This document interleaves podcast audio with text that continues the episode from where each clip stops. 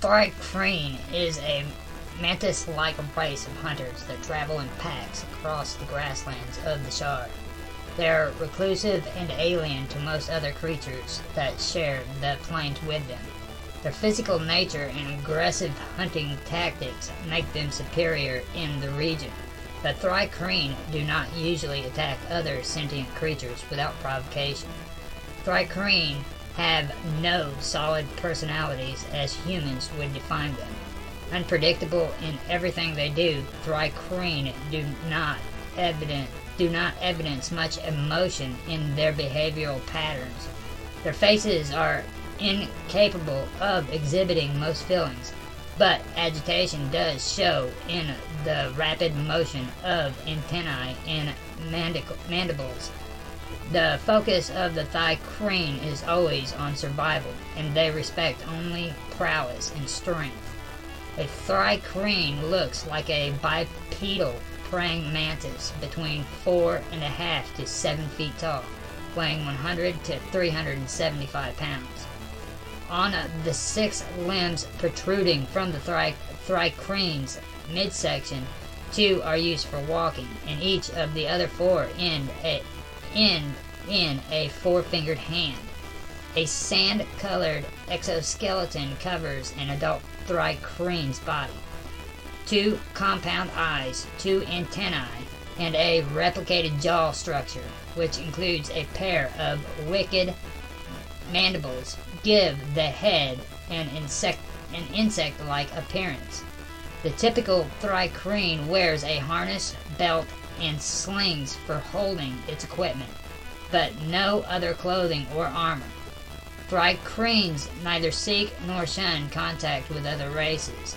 They simply exist with other species and share territory as long as others do not begin to overhunt an area or waste precious resources.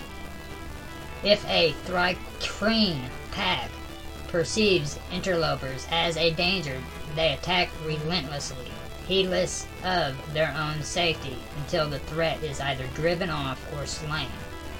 Lacking any sense of honor or loyalty, Thri-kreen are a hard species with which to negotiate.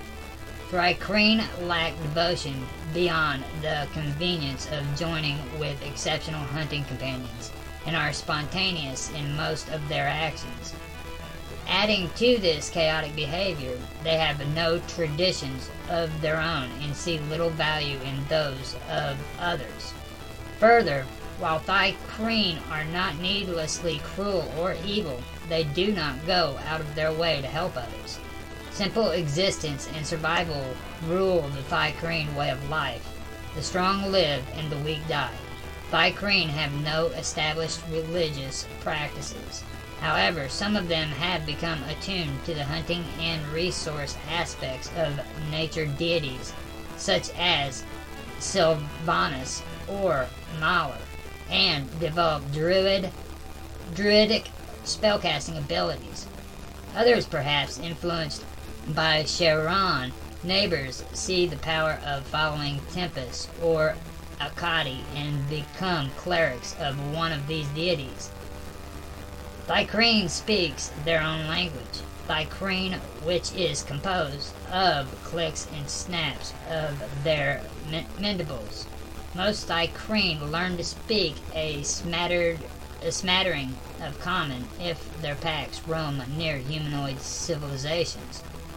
Thri-kreen make no distinction between male and female names, and they have no surnames. Thri-kreen sometimes break with the pack and explore lands beyond their hunting grounds. Typically, this activity is at the behest of leaders who feel information is important for the survival of the pack.